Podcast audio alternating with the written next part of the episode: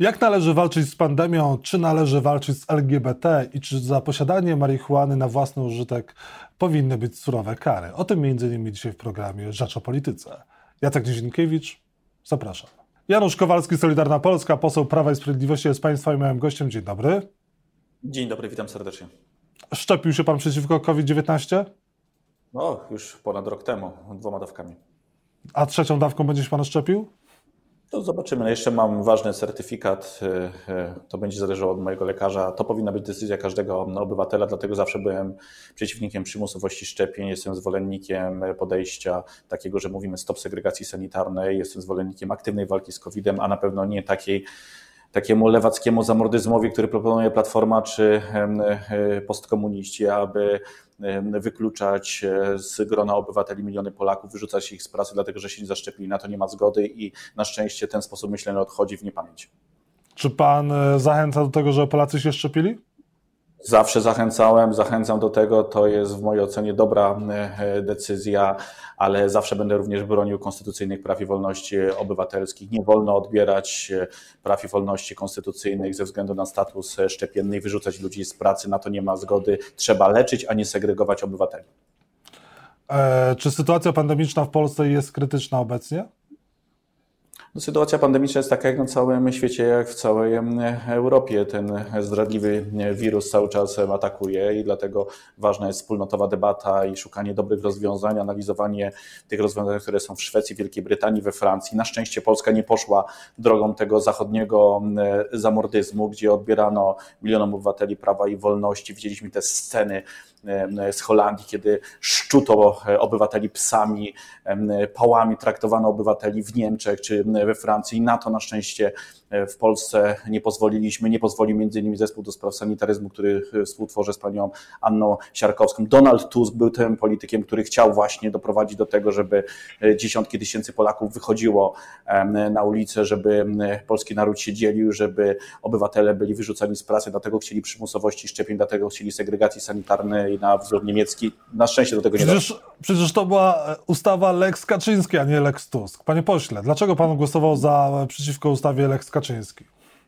Ja zawsze głosuję za mm, ustawami, które są zgodne z konstytucją i jakiekolwiek wprowadzanie segregacji byłoby niezgodne z konstytucją. To zdanie również pana prezydenta Andrzeja Dudy, którego niezwykle w tym aspekcie szanuję, że ma tutaj odwagę bronić polskiej konstytucji, ale i również pana profesora Wiązka.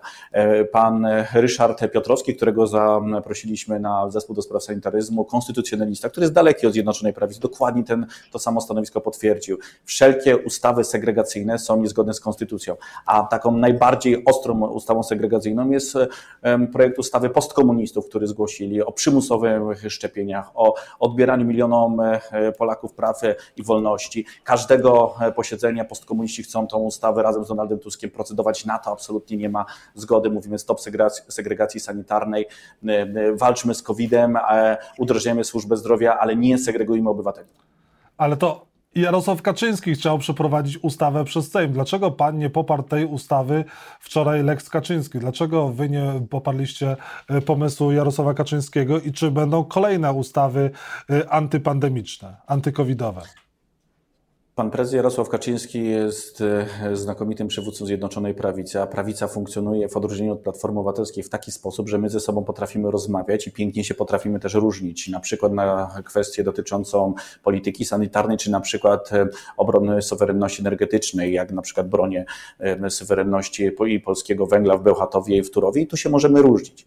A partia Platforma Obywatelska to jest partia zamordystyczna, że dzisiaj Paweł Kowal, który jeszcze nie tak dawno rzeczywiście był człowiekiem prawicy, musi mówić językiem e, Tuska, musi powtarzać te wszystkie komunały i nieprawdy skandaliczne, że Trybunał Konstytucyjny w Polsce jest półlegalny. To jest rzecz kompromitująca dla polskiego posła. To jest rzecz kompromitująca dla doktora habilitowanego Pawła Kowala, że takie antypaństwowe rzeczy, dlatego że jest w partii Donalda Tuska, czy współpracuje z partią Donalda Tuska, musi powtarzać. Chcę jasno powiedzieć, tym się różni Zjednoczona Prawica od Platformy Obywatelskiej, że Platforma jest zamordystyczną partią. Panie redaktorze, ja rozmawiam z posłami Platformy Platformy Obywatelskiej. Oni nam wszyscy kibicują, bo wiedzą, że nie mogą mówić tego, co myślą, bo są w partii Tuska i muszą czytać te wszystkie tweety i powtarzać je naokoło. I dlatego posłowie Platformy Obywatelskiej rano kłamią, w południe kłamią, posłowie Platformy kłamią nawet w nocy, kiedy śpią, jak chce Donald Tusk. Tym się różnimy i na szczęście to jest siła Zjednoczonej Prawicy i dlatego wygramy. I od razu mówię, e, teraz przejdziemy, mam nadzieję, do ofensywy, będziemy podejmować twarde, no, określone działania na rzecz e, reform polskiego państwa. Jeżeli Platforma Obywatelska myśli, że e, wita się już z gąską, że jest blisko władzy razem z komunistami i PSL-em, to grubo się po prostu myli. Absolutnie grubo się myli. Jest rozłam w klubie Prawa i Sprawiedliwości. Jak będziecie głosować na kolejnych posiedzeniach w Sejmie? Jak będziecie głosować na przykład w sprawie Lex Czarnek? No, będziemy zdecydowanie bronić tej bardzo ważnej, dobrej ustawy e, pana ministra Przemysława Czarnka, która mówi stop e, tym wszystkim lewackim e, organizacjom LGBT, które chcą wchodzić pod auspicjami pana Śmiszka czy pana Biedronia do polskich szkół. Szkoły mają uczyć, a nie ideologizować. Będziemy bronić tej bardzo pozytywnej reformy i mam nadzieję, że takich reform, które będą wymierzone w te wszystkie lewackie ruchy LGBT będzie jeszcze zdecydowanie więcej. Przejdziemy do ofensywy ofensywy.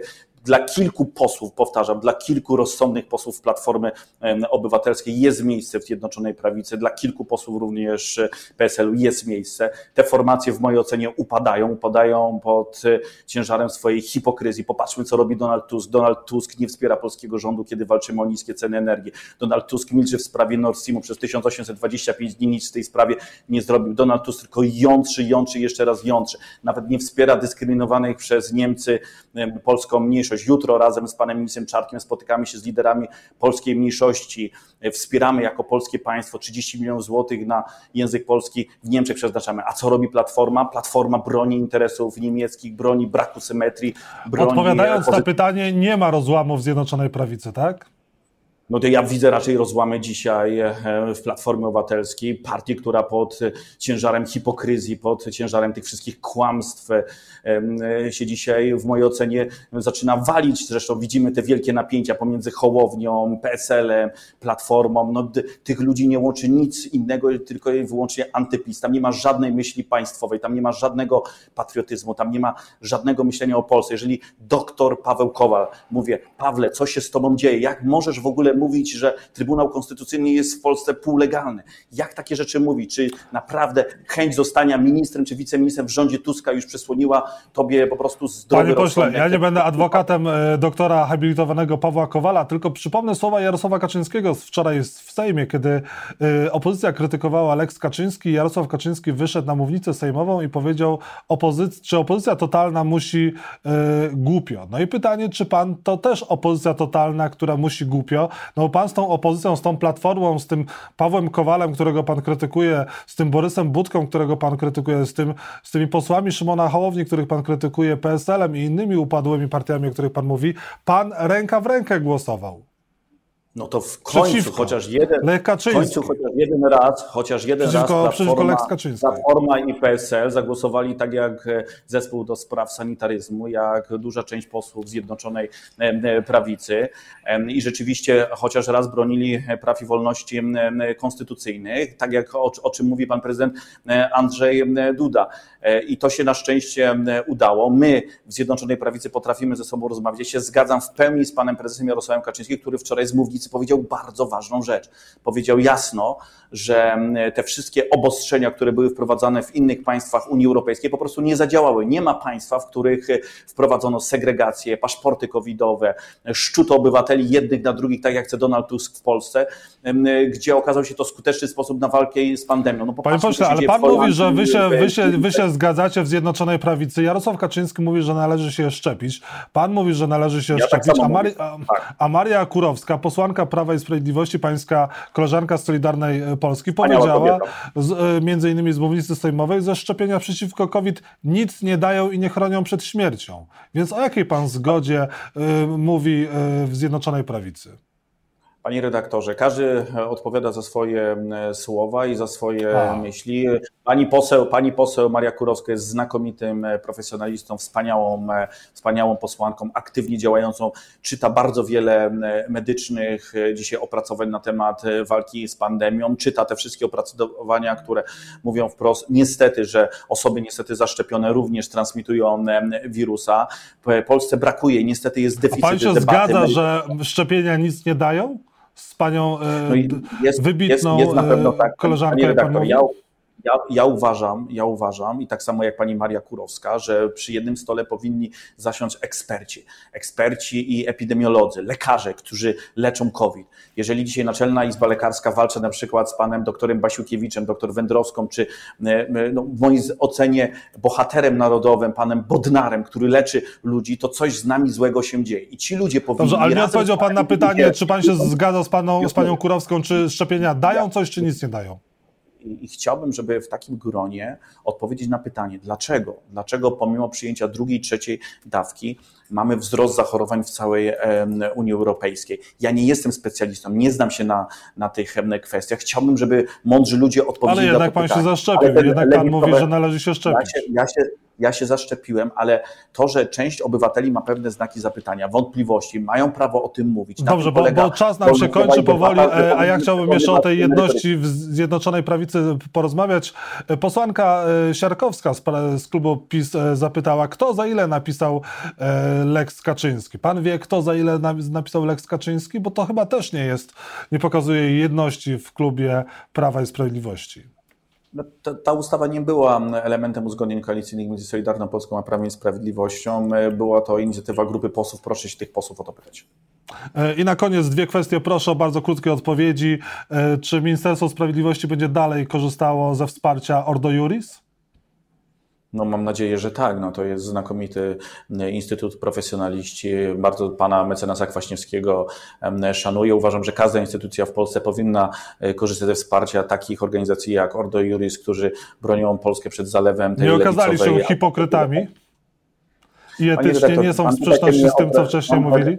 Ja, ja nie komentuję e, plotek i nie komentuję jakichś informacji z nieprzychylnych mediów, zajmujemy się profesjonalizmem.